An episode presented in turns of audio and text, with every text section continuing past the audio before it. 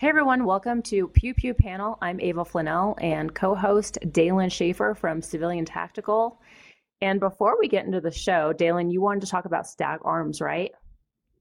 Stag Arms, yeah, we wanted to talk about them really quickly. They're a sponsor of the channel, so huge thank you to them. They make some amazing guns, so we really wanted to encourage you guys to check them out.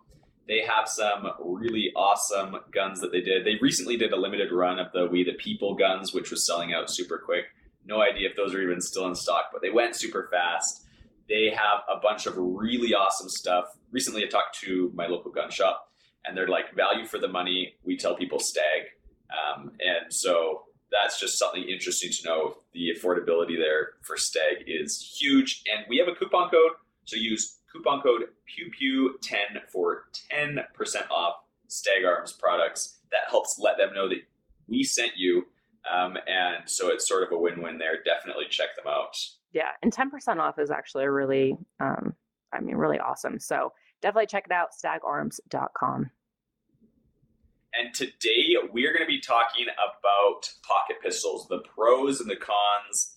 Are they even useful? And so we're going to be getting into that a little bit later. But first, we're going to start with our mail call. This is the segment where people send us stuff and we tell you guys about it. Whether it be good, whether it be crazy, just whatever we got recently. And for me, I'll just kick it first because we're on the subject of pocket pistols today. Recently, I picked up a Kel-Tec P3 AT. This wasn't actually anything anybody sent me, but send me all the Kel-Tec P380s you want, anybody listening. It's just a small gun made by Kel-Tec. It's actually discontinued, the one I got in 380 Auto. And it is a dream to shoot. I love to shoot it. I'm not going to say why I love it so much or who told me that I should get it, but it is a ton of fun to shoot, and it's very irrational because I've taken it out quite a few times recently. I let people shoot it and they say it's the worst gun they've ever shot. And I love it. I couldn't love it more. So that's my mail call, the Kel-Tec P380. I think I want to pick up a holster for it because, you know, if you're going to carry it in your pocket, you definitely want to put it in a holster. But yeah, that's sort of what I got recently. How about you, Ava? All right. So you mentioned holster. Well, I have good news. So my friend, Ryan, he has a holster company called Sake Holsters, S-A-E-K. And what I love about his stuff. So recently I did scenario shooting and, I did the Canik SFX and it comes with a holster. It's not like amazing. I mean, it does, you know, what it's supposed to do, but, I also noticed that like the magazines on the SFX are a little bit smaller than like your typical double stack mag. So like I couldn't even find any holsters for my mags that would like fit well. So I contacted Ryan, and what I love about his stuff is like unlike any other Kydex holster company in my like that I've experienced, from the minute you order from him to the minute you have it in your hand, you're looking at a week. He's located in Washington, but he is like so quick. I messaged him while I was driving to the range to do the scenario training. I told him, I was like, surprise me with whatever color. If you guys can see our YouTube video, it's like black with like a little bit of blue swirls. And then inside is like a kind of like a turquoise blue. It's not over the top, but really kind of cool. I just said, as long as it's not black, so that I could differentiate, you know, when I'm rummaging through my box of holsters. But he also tests everything. It has like really nice smooth edges. Like he just does such a good job. And by the time I was done with my scenario shooting, he's like, yeah, I'm done creating it. It's going in the mail tomorrow. So if you guys want to check it out, it's Sake Holsters, S-A-E-K holsters.com. You could also look them up on Instagram. And if you use the code AVA10, I believe AVA10, all one word, you're going to get 10% off. That's awesome. Huge thank you to anybody who's sending mail. It's awesome. It's fun for us to share it with everybody. It's just cool to be able, it feels like Christmas, and we want to be able to share that with you guys. And we're opening up all this really cool stuff. And that brings us, Ava, to our Would You Rather segment. So the Would You Rather segment, you guys send us ridiculous Would You Rather questions. So as we're saying ours, think of ones you want to send. You can either drop them in the comments, or even better, so that we know that they're there, send them to our email. It is pewpewpanel@gmail.com. The first Would You Rather question. If you could only have one Glock, would you rather a stock Glock or a Gucci Glock? This is like in your whole safe, you can only have one Glock. Would you rather it be a Gucci Glock or a stock Glock? What are your thoughts on this, Ava? So although that was such a head turner for me, like a few years ago, whenever I'd see this like super, like, I guess souped out Gucci, and I was like, wow, that looks amazing. It's beautiful.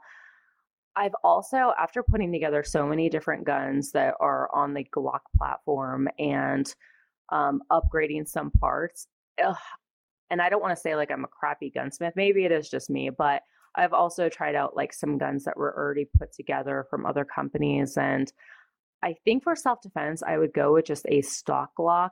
But if we're just using, you know, just something fun on the range, it's going to be a little bit more pleasant to shoot, then I would go Gucci Glock. But I would say, yeah, I mean, nowadays, a lot of this stuff, I just keep it stock because it's going to hold the warranty, but also it's more likely to work as opposed to me attempting to, you know, make a few changes here and there, and then it just doesn't line up properly.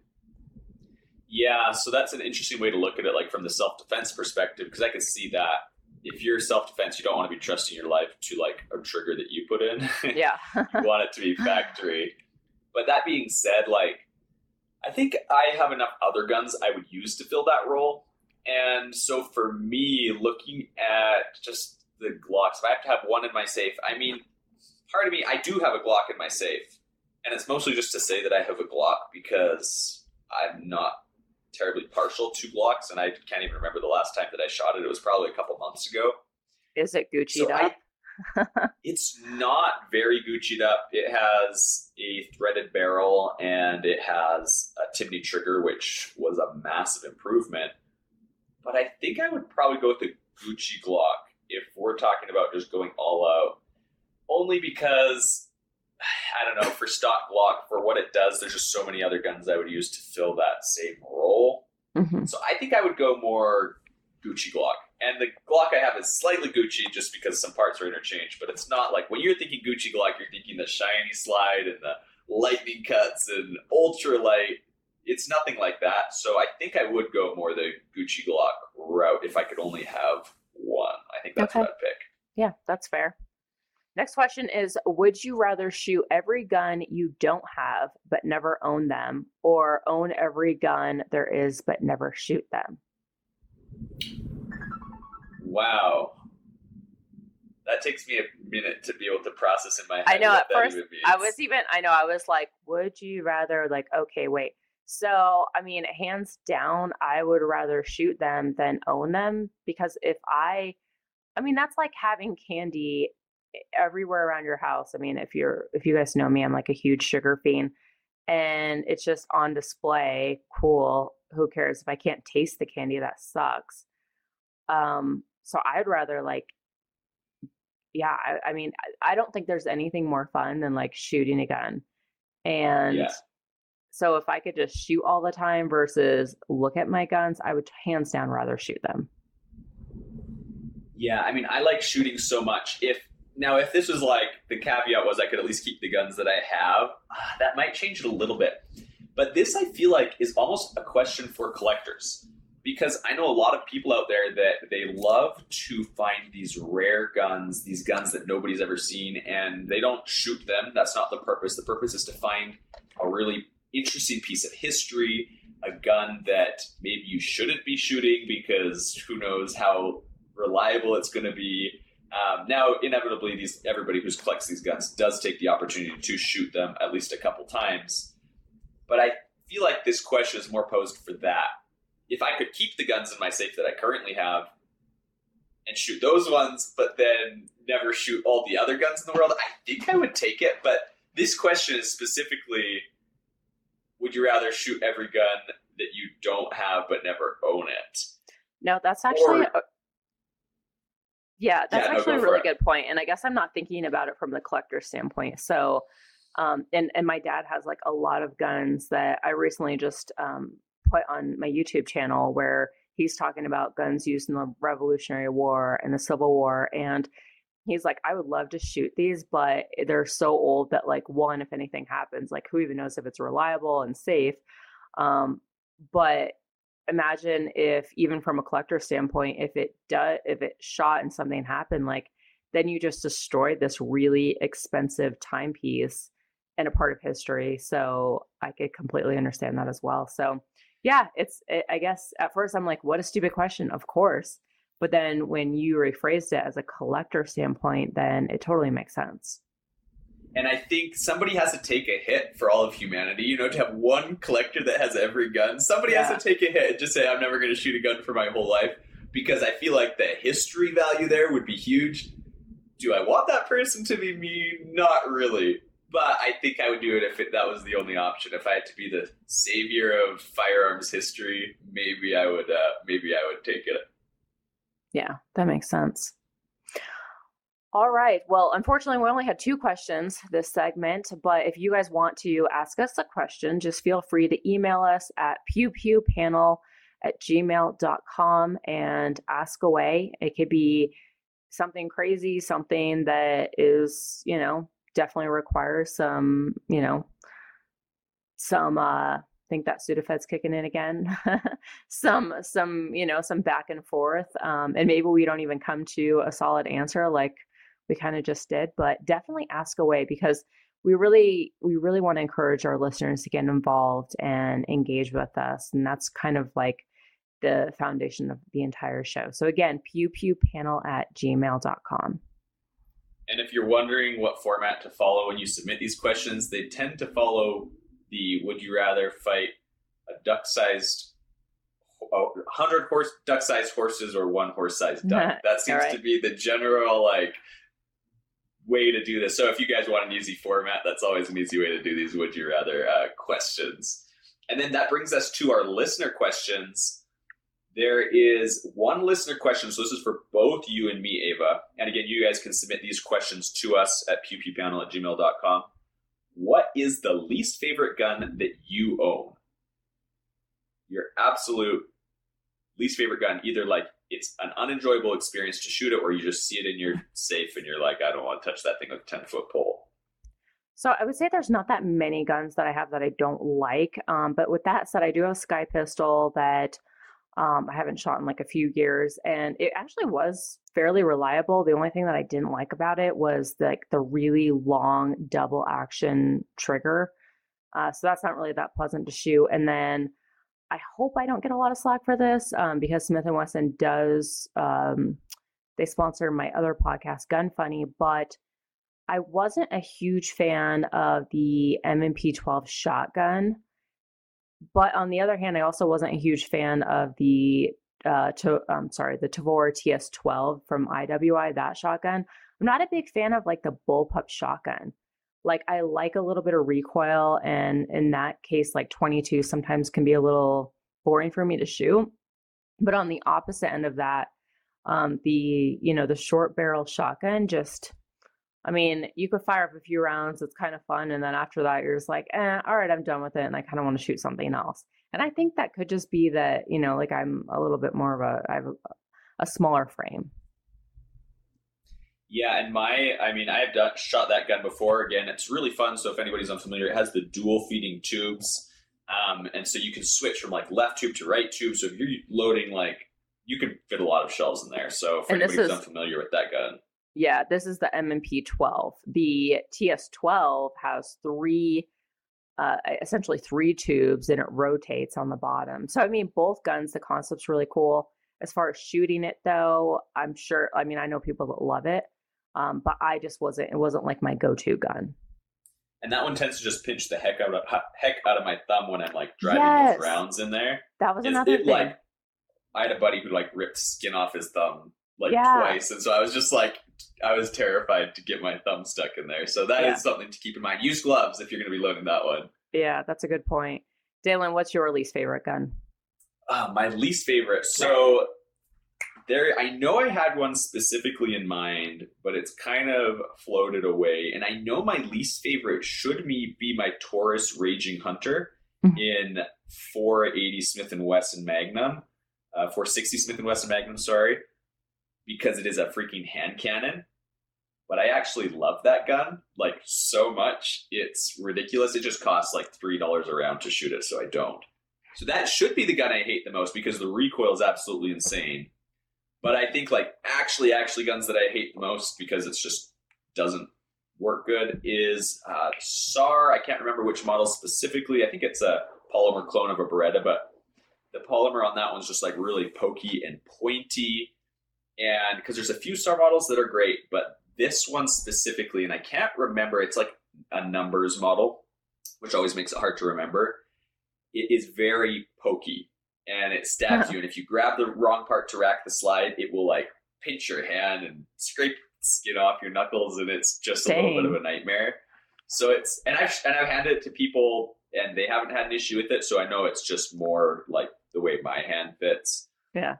But that is definitely up there. And then, I would say that would be my number one. And then I have some 12 gauge. There's like a folding 12 gauge that I have. It looks really cool. It's an Axor Arms folding 12 gauge, but I don't enjoy shooting it much because the sights are like, you can't change them or adjust them. And they're way off, probably like 24 inches off at like 30 feet.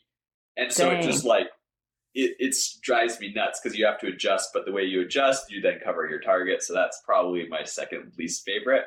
But like you said, I don't own very many guns that I absolutely hate. Yeah. I usually just give them away. Like, I think I had or I sell them. I was going to say, and when you give them away, you facilitate a background check or abide by the laws that are locally. I say give it away, but this one I'm actually talking about, I sold it. It was a Springfield Hellcat Pro, but it had like the duty grade trigger, which is like a really heavy, like 7-pound trigger, which is just made me hate the Hellcat Pro until I realized, oh, not all their triggers are that heavy. No. So, you know, there's that too, anything with a really heavy trigger, but I generally will just get rid of it by selling it or something like that. Gotcha. Okay.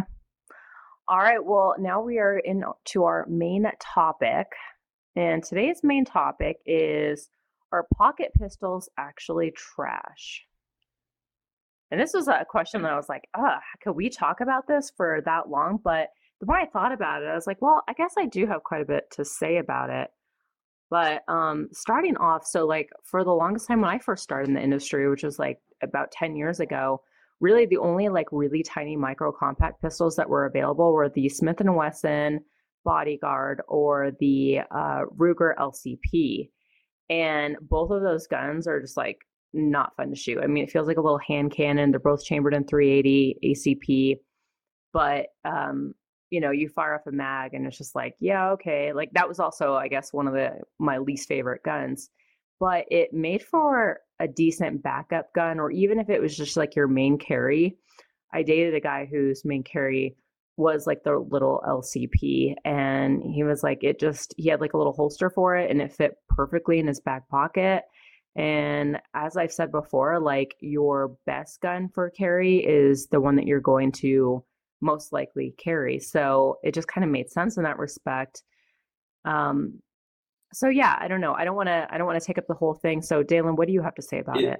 Well, yeah, because I was immediately going to go into the cons. I was going to say all the different issues, but you do have some good points with the pros. So I'm just going to share, you know, the pros that I see as well. Because there's some big cons, but there are some big pros. One of the main ones is there's sort of like this rule that the easier it is to carry a gun, the more likely you are to carry it. Mm-hmm. And that's sort of where pocket pistols can fall in. So let's say you are close to your mailbox. You want to go check the mail, but you also know that you should have a gun, but you don't want to put on your belt. You don't want to put on your holster and take your gun out of the safe. You could just pop out a pocket pistol, stick it in your pocket, and take it with you. You do just have to understand you're giving up a few different things when it comes to usability. But the pro is that you are more likely to use it, which means it's easier to use, so you're more likely to use it. So that's a big pro when it comes to pocket pistols. And they shouldn't fill the spot of your everyday carry. That's like not the purpose at all. Like you said, backup guns or just like a really quick gun. If you're going to go over to the gas station to, you know, pick something up, to grab some food, go order your pizza or whatever, and you're just doing a really quick trip, there is a big spot for pocket pistols. and they can actually be accurate. They will never be as accurate as a full-size gun, but they can be accurate. And if you practice with them, which I've been doing a lot with my Kel-Tec P3 AT, just because I have a ton of fun with it. If you train with it, you can shoot well. And that's just sort of, you know, it's not going to be the first gun you want to learn with, which we're going to get into. But you can get accurate enough to get shots on target at a comfortable distance with that pocket pistol. And if you practice enough, you can be assured. You really want to know your limitations with a pocket pistol. You want to know exactly how accurate, the distance you can be accurate to, because you don't want to be slinging shots off target. But if you practice, you can know exactly your capabilities, your distance, and your range, and the pocket pistol will help you defend yourself within that range. You're not going to be shooting, you know, 100 yards with a pocket pistol. You're not even going to be shooting 50 yards probably with a pocket pistol. Is it possible? Probably, yeah. If you trained enough. But it's if you train with it. What do they say? Like most self-defense circumstances happen within, was it like 15 yards or? No, actually, I think it was even less than that. It was, I want to say it was like 9 yards.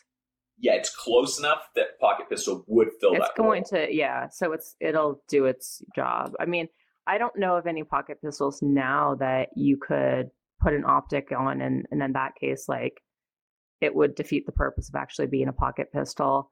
As far as like their sights go, they're not very great. So it's kind of like, I don't know if you'd have really time to like line up those sights. But it's not a bad gun. I mean, it's one of those things, like it with anything, it has pros and cons. And then I also know a lot of people that do use it as a secondary. So they'll carry it as like an ankle holster and have their primary as like inside waistband. And, you know, if something happens to their primary, then they have that backup. And yeah, so I don't know. And it's kind of crazy too, because like, what guns now are actually being made? Like, do you know of any guns? Like, I don't even know if like the P365 would classify as a pocket pistol. Like when I think pocket pistol, I guess I am thinking of really, I mean, beyond like micro compact. Yeah. And micro compact, I would say pocket pistols almost exclusively. I don't even think 9mm, you could get it small enough. That's what I was thinking too. So I would say it's almost exclusively 380, which comes with its own cons, but it can get the job done. I ran some ballistics testing on those rounds, and they do, depending on the rounds, I use Defiant Munition hollow points. Did ballistic testing, you get 12 inches of penetration through a heavy cloth barrier, no clogging, and only one of the petals didn't expand. Interesting. So you do get the penetration you need with the energy impact, getting that cavitation with the 12 inches. So it can be done. And as far as like, are there still pocket pistols being created? Because the one I have isn't, but you can get it in 320 auto. Mm-hmm. So the Kel-Tec does make one in 320 auto, I believe. Anybody? Or you mean 32? Is it 32 auto? 320. Yeah, I don't know where 320 came from. Maybe yeah. The Sig 320. I think, but yeah, or 32. Yeah. Yeah, absolutely. You know what I'm talking about. Yeah. Okay, so we're going to take a break real quick, talk about Manticore Arms, which, Dalen, before the show started, you were looking at their website and you're like, man, I wish I could use more of Manticore Arms products because, and he made you feel like what? Like you didn't have enough cool guns? Yeah, I realized when looking at Manticore Arms, so they cater to a very specific set of guns that you guys watching probably have, but for some reason, I don't. And it made me just think, my guns aren't cool. Well, he definitely specifies in bullpup guns. And that brings me into the Springfield Hellion. So if you guys have that gun, I just recently noticed, I was on their website and I noticed that there's now a page dedicated for that gun. There's one product, it's not in stock, but I talked to Sven, he said that that is going to change here shortly. But I also have to believe that if there's an entire page dedicated for it, I wonder if he's in the works of creating more products for it. So if you are a big bullpup fan and you're looking to add some really cool accessories to kind of really customize your gun, definitely check out manticorearms.com. Don't forget to use the code PewPew15, all one word, and that's going to get you 15% off. And I saw their hammerhead forend for the Hellion, and that made me want to get Hellion even more. I know. So They have some pretty cool stuff in on that page. And then that brings us to the pros of pocket pistols. Since we kind of, we covered the pros already. That brings us from the pros to the cons. And this is pretty easy. Like, this is the reason people don't carry pocket pistols every day. Like, these are all the reasons why pocket pistols aren't what they used to be. They used to have their big moment, and now they mainly just end up in, like, evidence lockers or whatever. You know what I mean? But let's go over some of the cons. What are the main ones you see, like, from a training perspective, the cons to these pocket pistols? Okay, so nothing irks me more than when a new student, somebody who's never shot a gun before, they show up with the tiniest little gun and they're just like, well, you know, I saw it, it's really small and it must be really easy to shoot, which I guess makes sense in theory. Like, oh, you know, just like my little dog, it's like cute and little and tame, but Peaches is also a Chihuahua. So she's got, you know, she's kind of a little crazy too, a little rough around the edges, just like the little tiny handguns. Like, they are not pleasant to shoot, and I definitely don't recommend them for beginners at all. And I can hear Peaches just making noises. I know. She sounds like she's mad at you. She's actually like, she's trying to play with me right now, and she's like biting my hands. And that's why I was like, yeah, don't let this cute little face fool you, because she's got quite the little bite to her. You know, just like, yes, you could probably hear her breathing. And she's probably like, okay, Mom, enough. Because we did record 2 shows back to back today because we've both been traveling. But yeah, there's nothing worse. I mean, especially if it's an LCP or the Bodyguard, even the Kel-Tec, the one that you mentioned. There's been, not like in recent years, but there has been a few in the past that have showed up with that handgun, and I don't think it's very pleasant to shoot. Well, you can't learn proper firearms fundamentals when you have a gun that is like that. Like, you really can't. Like, I would almost say a course. You shouldn't be spending all the money on a course unless you have a gun where you can learn those fundamentals. It makes it really difficult. Well, I don't know. So why would you say that you can't practice those fundamentals because of it? I would say that it would make it harder to be aware of the way that the trigger pull would move your sights, and just sort of like the movement of the gun itself, and possibly gripping it as well. I feel like it's just weird. Yeah. You have like half of your fingers are hanging off, and you got like two fingers hanging on for dear life when you shoot those things. And the sights are like, how do you learn to line up the sights specifically on the Kel-Tec P380 if you've never shot a gun before? And you get this these odd rounded iron sights that you then like almost line up almost like in a dome. And so it doesn't translate well to other handguns. So that's just from my non-training perspective. That's what I would assume looking at these guns. No, that's actually a really, really good point, especially with the LCP, like the little tiny notches, like it really isn't that defined. So if you're just like, hey, line up your sights like this, they're like, well, what are you even talking about? But it's also kind of, you see that similarly on a lot of revolvers. Very similar little notch sights. So, but I guess I completely agree. I mean, even, you know, the grip, like, yeah, a few fingers are hanging off and you're kind of just gripping it sort of in a way. And yeah, so. And it scares you from shooting. Like if it's an unpleasant, slightly painful experience, because shooting these pocket pistols it's a little bit scary and might even deter people from practicing or training like they should. So I guess there's that aspect as well. I think it would develop people to anticipate the recoil quite a bit more than you would with a typical, like a regular handgun. And then also, and I think this would be my last point, is as far as like, let's say you hate the gun and you're like, I just want to get rid of it. Good luck selling it and getting even a fraction of what you paid for it, which is most guns. But like, I've seen so many people try to trade in their LCP and they get like nothing for it. So it also does not hold its resale value. Yeah. So, I mean, that's a good point. If you guys, it's just a tip as well. If you're looking to purchase a pocket pistol for some weird reason, if you're somebody like me who just likes to go through the pain of shooting a pocket pistol, get it used. That's what I did.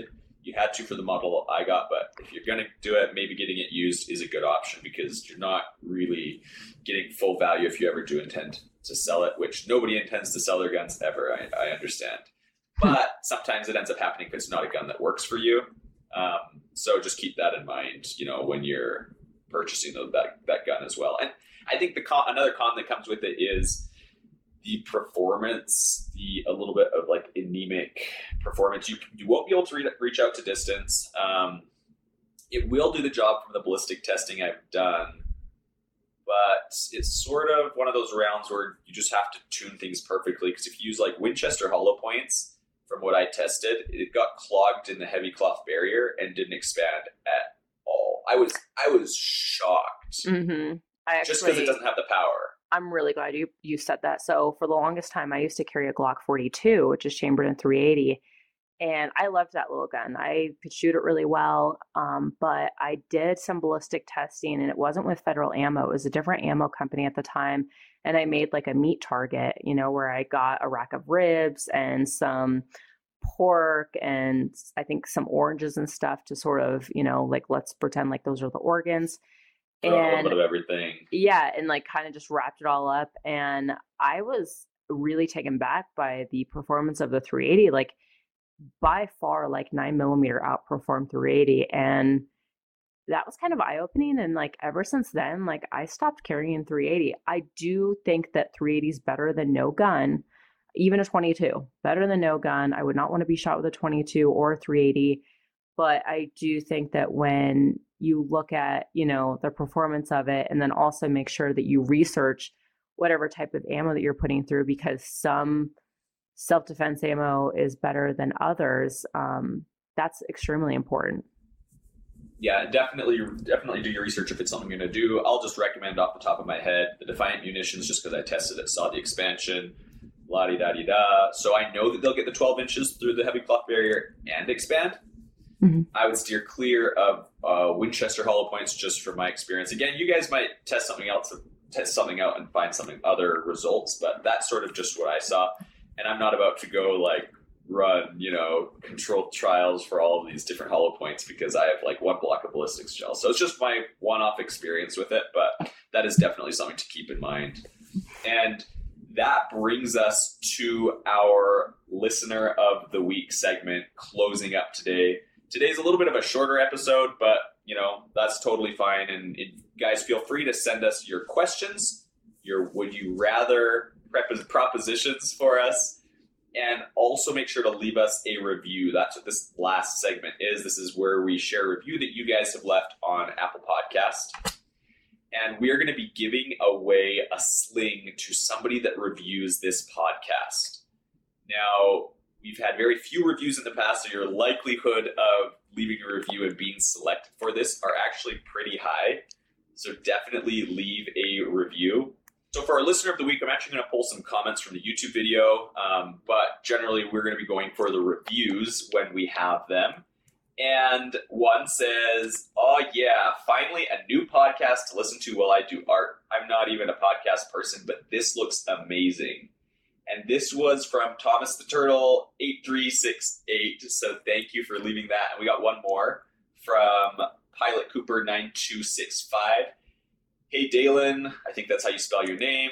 "I love your short podcasts on Stitcher, and I love that you are making long ones too." So for anybody who's been listening since the beginning, I did short ones before we launched this big one. So thank you for leaving that comment.